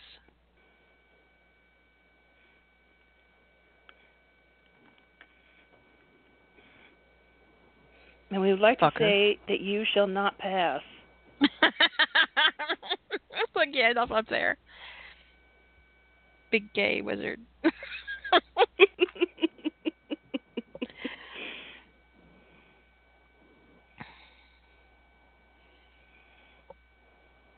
you get for telling me how to write my stories, you asshole.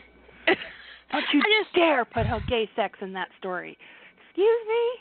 I'll I just. Everybody's told gonna- him every- that I didn't think he was qualified to give me constructive feedback. I still believe Yeah. it. Well, you weren't. I mean, I read that whole exchange.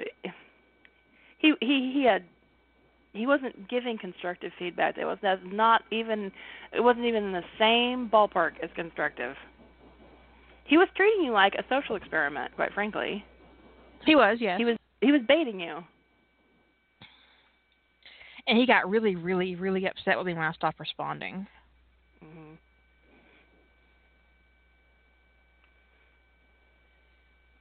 Or when I didn't respond in the way he wanted me to. And then you said no, and he lost his mind. He went and found an outlet for his crazy. Um, Among the other crazies I'd said no to. they're like a support group, you know. They get together and they bitch about the fact that Keira said no. It's Keira's Anonymous. K A. Have your fun, man babies. Although oddly enough, as bad as they are, as terrible as they are, as homophobic as they behave, as much as they complain about um shitting my fic and not being able to log in, not being able to copy my stuff, none of them ever threatened to cut my head off. So there's that. I did get one of those, but it wasn't from somebody from Zara from Zara Azkaban unless they're not active on the Zara Azkaban list or they're doing it under another name. Um. So so there's that.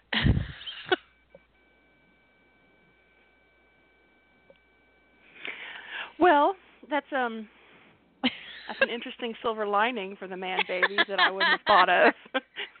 At least they're not throwing out death threats on the group either. They just bitch and whine and complain like a bunch of man babies, and so they're, they're not threatening, um, which is actually a departure.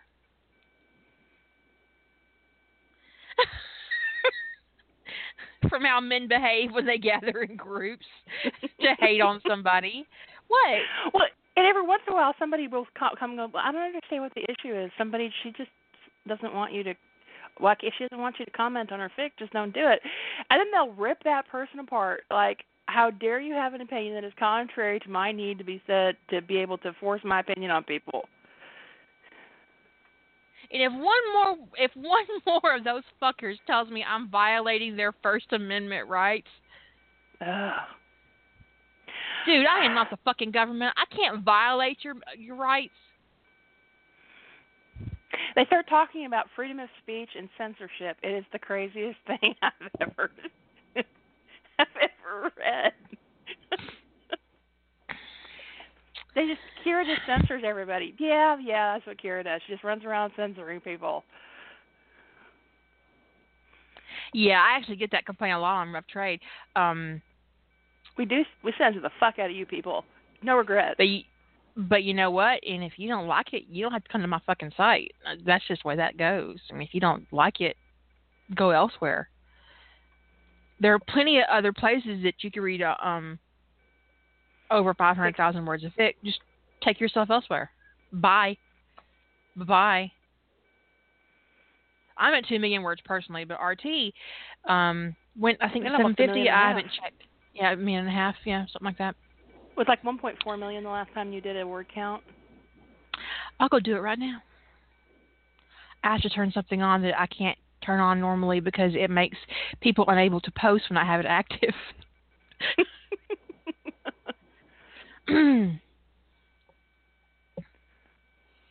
I guess it makes the word count static I don't know. It just it, it, um, it isn't working correctly, but um, as far as that part goes, but I just deactivate and activate it as I need it.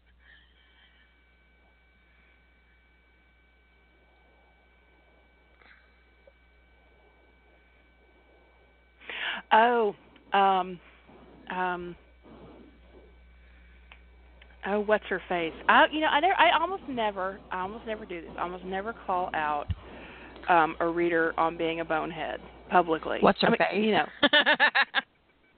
but I do have one. There's one who's I don't know if she's trolling me at this point or if she really is this thick, who insists time after time that Keira and I are the same person, and she'll listen to a radio show and send me of the two of us. Yes, where we're both on the show together. About and she'll call me Keira. Okay, so I would like to say to you right now, because I know you're going to listen to this show, and you're probably going to have something to say. We are still two separate people, because I heard from her this week when Keira's site went down. I got an email about your Keira Marcos site is down, so I went to check oh on this oh, my one. God. It's like, oh my oh my God. God, stop it, you crazy woman. Look, I live on in one part of the country and she lives in another. We're not even neighbors, much less the same person. And also her first her first bout on RT, she was writing Slytherin Black, right? No, you were writing Emergence and I was Yeah. writing the unsequel plot. Between Mhm. the two of us, we produced almost 300k in a month. Mhm. That's one crazy person for it to be one person. literally person. could not do that. Crazy ass. That's why I think Bless she, your I'm, heart. I'm, like, I'm not not certain if she's completely insane. I know she listens to the podcast because she sent me messages about stuff she heard on the podcast. So when you hear this, don't quit. And the thing is, she calls me Keira. That's how she addresses me. She addresses me as Keira, comma. I listened to your show last night. And I'm just like, this is like the most epic trolling ever, or this is the stupidest person alive. Our word count for rough trade is one million three hundred seventy-eight thousand, but I had to delete um, project files that weren't weren't being used, so that's why the number changed. Mm. Bye bye, project files. Yeah, Bye bye. But no, um, seriously, dude, if you if, if you are listening, we we really aren't the same person. So stop calling her Keira. I'm sure she's flattered, but come I on am, now. Yeah, sure. Why don't you? Uh, let's do a change of pace. Why don't you write Keira? I'll go to her site, use your contact form, and call her Jilly. We'll just just balance things out for a while. Just see how that works out for her. It won't. Come on now. Uh, it's crazy. And we also wrote again during a, a, a rough trade where you were writing Slytherin Black and I was writing um, Darkly loyal. Darkly Loyal. Both of us went over 100k during that month. Come on now. Keep up. Unless you think I'm cheating at rough trade. You're a ventriloquist. And a and you ventriloquist. at rough trade. And Or I'm paying you to be Jilly on the air with me. Maybe that's what she thinks. that's that's I I need to get a new life or something. that's the case. I mean, because seriously, if I was going to do that, I'd actually make my make my sister do it for free. I'm just saying. I've got two sisters. One of them would do it for fucking free. okay, she pays me in cake decorating links. Every now I'll just admit it. I need a buttercream fix, and she's my dealer. So Our riding styles are different. Um, me and my sister and two of my cousins and my mother and my cousin's mother all sound exactly the same. You cannot tell us apart on the phone. To the point where when my husband would call my mom's house when I when I lived with her, um, he would ask for me specifically, even if he thought it was me, because once he called my sister baby. Oh, there's nothing creepy about that. And he was like, "We can't do that again." There'll be none of that. she, she she was tickled. She was thoroughly tickled. Um, but I have a cousin who sounds exactly like me. Um, we we grew up together, so we have the same expressions. Um, we have a lot of the same stories, obviously, because we were both there for them. Um, it's just craziness. She still sounds a little bit younger than me, though. But she's a year older. Huh. Not as young as Senna, but younger than me. Um, and when I was younger, I couldn't order pizza. I was really thrilled when online ordering became a thing because it wasn't until about six years ago that I actually got to the point where people wouldn't question me when I called in food. Is your mommy at home? Is she wanting you to call in this order? It happened a lot in college. I'm like, look, dude, I am 20 years old. Bring me a fucking pizza. He goes, well, that's that, that's adult enough. Okay, it'll be ten dollars.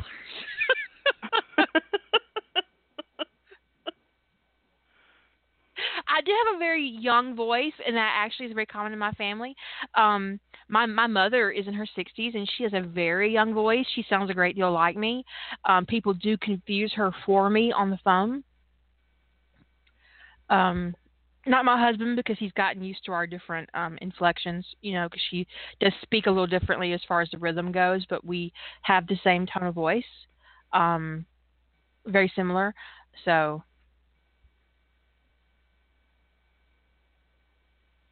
I don't sound anything like my family, and I don't sound anything like you.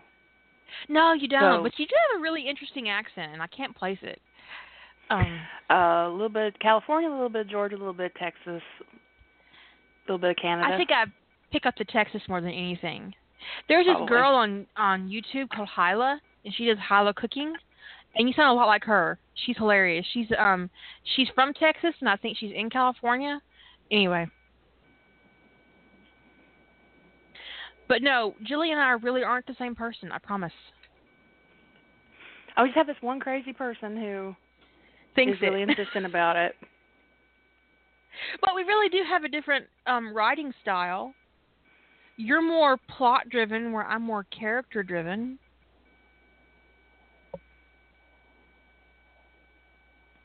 Yeah, I think that's fair. Which is why right. I like I like reading your work because it's so much different from my own. Yeah, you're right. I think you write, tend to write more dialogue than I do. I mean, I don't. I'm not skimpy on dialogue, but I don't. um um I don't. I don't think I write as much dialogue as you do because I'm not. Uh, I don't tend to have as much character interaction. which is kind of weird. but interesting because it it creates a different kind of um uh narrative. Uh especially in your last Gibbs fix that you did that I baited. What was it called? Name's Memories? gone. Memories. Yes, that Mhm. was really interesting. Um um and kind of a departure for you because um it was so focused on his character and his movement through the story. It was just, it was really well done, um, but kind of different than than what you was- normally do. It was very different for me. Um to um it was it was probably as close as I'd ever get to a character study is that story.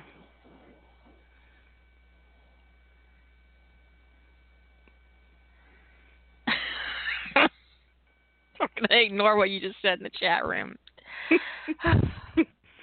We don't need to add fuel to that crazy fire, okay?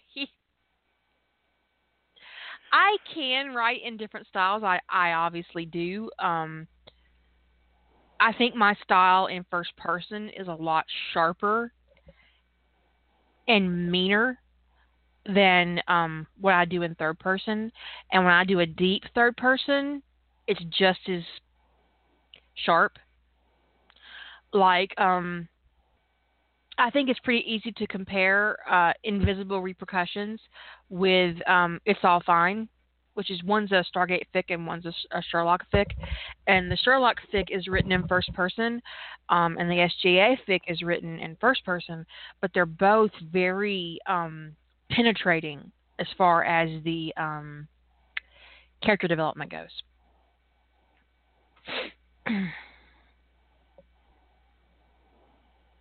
I don't. Um, I've written a lot in first person, not under this pen name, but I've written a lot in first person. I get very. um My writing goes really dark in first yeah. person. Yeah. Um, I get so wrapped up in the character, and and one of the reasons I had to stop change, I had one of the reasons I had to stop writing in first person is because I starting to have personality problems. I would get so in my character's headset that I would start acting like them. Because I would channel met- them so intensely. She's method writing. That's really No, that's interesting it. because um, when I wrote the um, the McKay story in first person, people were really put off by it. I got a lot of people going, "Oh my God, what'd you write? What was that?" I didn't know that was you because I'd written it for. Um, I think it was a secret when I wrote it, and it wasn't until later that it was put up on my site. Um, it was like a, like a secret Santa, um, and no one knew that it was mine. No one even guessed that it was mine when it was on Secret Santa or, or M- McShep Match, whatever whatever it was. Um, it was put up in secret at first, and no one guessed it was me because it was such a departure. And a lot of people said it made them uncomfortable. That the that, that McKay's characterization made them uncomfortable. But I think honestly, when I look at that fic, that is the most in character fic I've ever written for McKay. Hmm. It's called I Spy.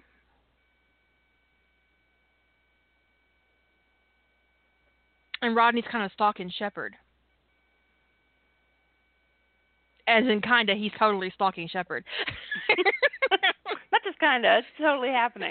yeah, he totally followed him down the street with a lifetime with a lifetime detector. he's following the hell out of that shit right there. And people were um were uh disturbed by um by the characterization of McKay and it was written in first person. Um it's on my site. Uh so people said they would never read it again. That it wasn't bad writing, that it just freaked them out. I'm like, hmm. I did notice that when I wrote in first person, um, I only wrote one. I always wrote single point of view in first person. I never could. I never could do multiple points of view first person. Um, Good because that's that's, probably- so fucking annoying. Oh my god. It's weird.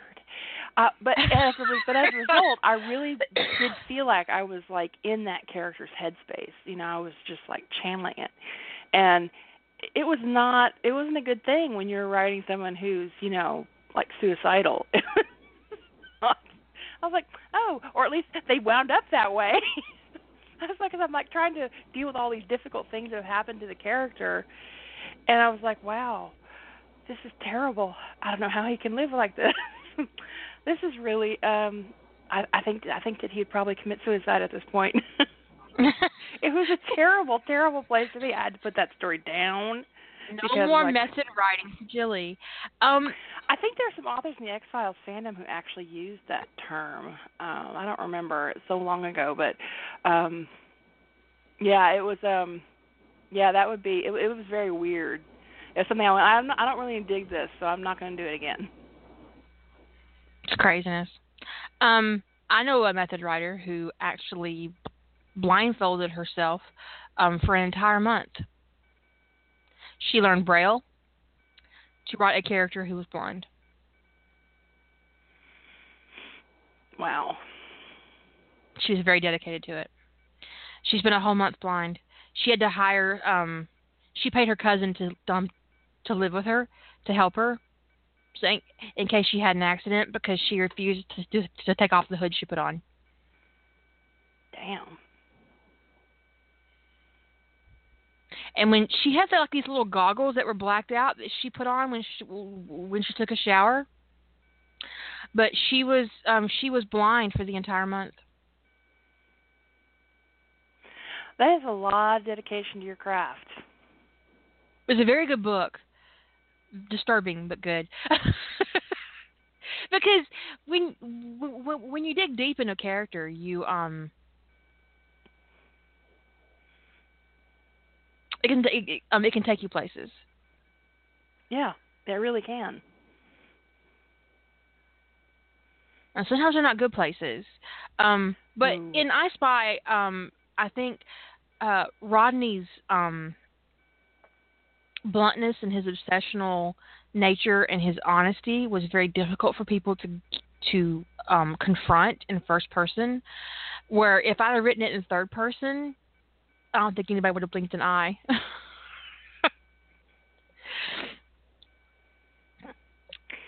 yeah, that's probably true because people people that level of um that distance that you get um in between first and third person allows Mhm. you to um even though even though you'd be in Rodney's point of view, Rodney making these observations about himself, because it's third person, it's almost more like the readers observing these things rather Right. than Rodney himself is saying these things. Um I tried to do a um a first person thing, um a brief first person thing with um with an NCIS story and of course in Tony's point of view. But I actually didn't want to um with the, especially with the story idea I've been we're working on, I actually didn't want to be in his head. Um, it felt really because I was working on a dead air, um, mhm. dead air story, and I just didn't want to be that intimately connected with his headspace going through that kind of a betrayal. It's a lot easier and more comfortable to observe from a distance. It is. It is because that's it's um one of the most disturbing parts about dead air to me. I probably need to put a dead air tag on this. People get upset about dead air if you if you don't tag for it. Um, bitches. Anyways, I kind of Dead didn't air mean is not a mostly. warning. they do. I They get. They, they will get. They will get get really- really snippy about it. Um, one of the, the things that deeply disturbed me about Dead Air, um, that isn't always tackled in Dead Air Fix, is that by turning off the radio, Tim and Ziva basically said they did not care if Tony lived or died. They literally did not care if he lived or died.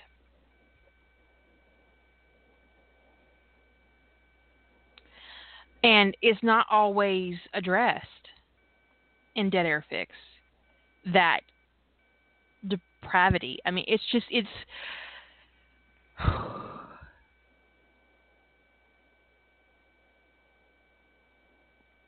it's pathologically um it's just it's it's ter- it's it's so fucking terrible. It's so fucking terrible because oh I can't. Not Um, it's why it, it's so horrible that it's why depraved indifference is its own crime. I mean, they have a whole separate um, classification of of crime around murders when you were depraved indifference to something that happened to somebody, somebody's murder or somebody's death, um, because it's horrible. It is horrible to completely not care.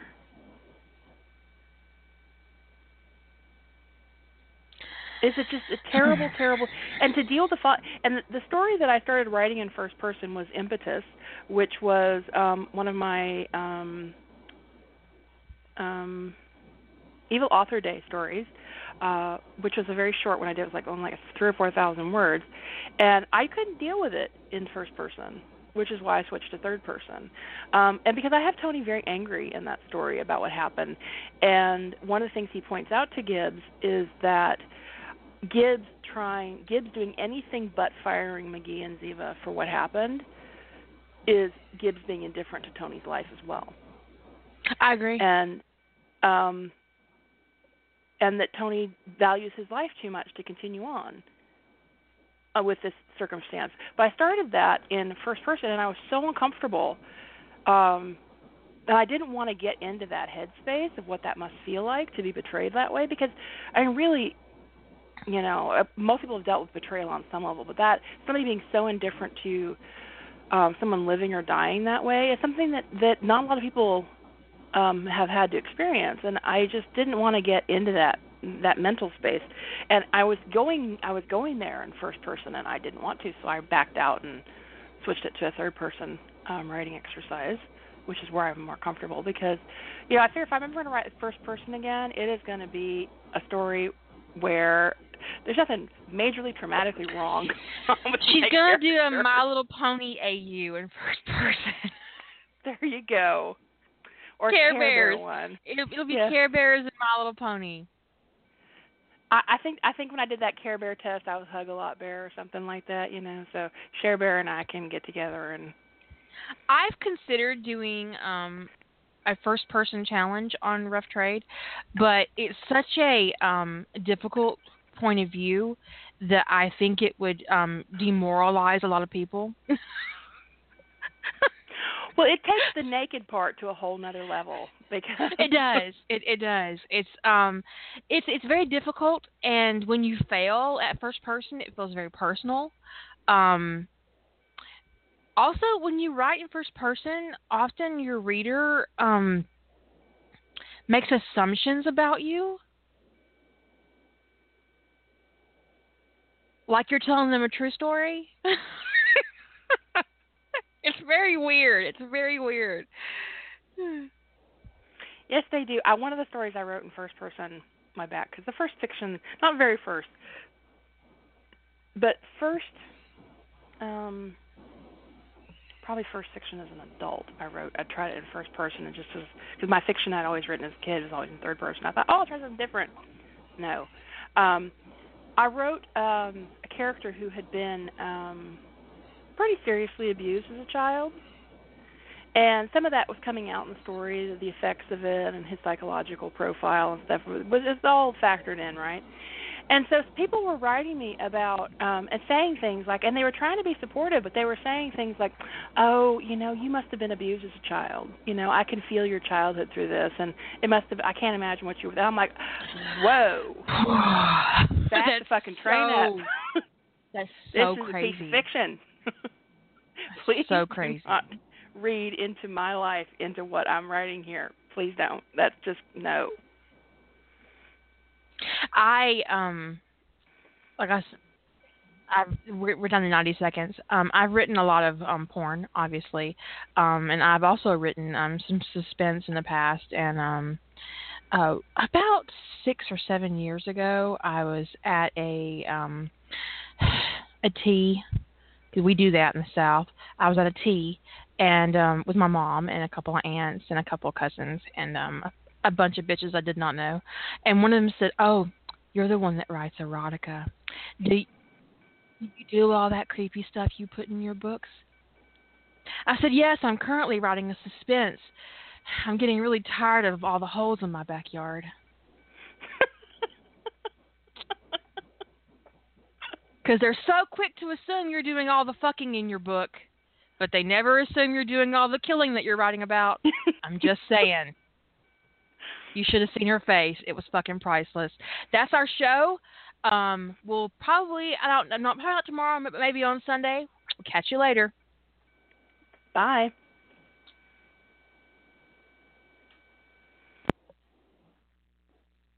Shut up and sit down.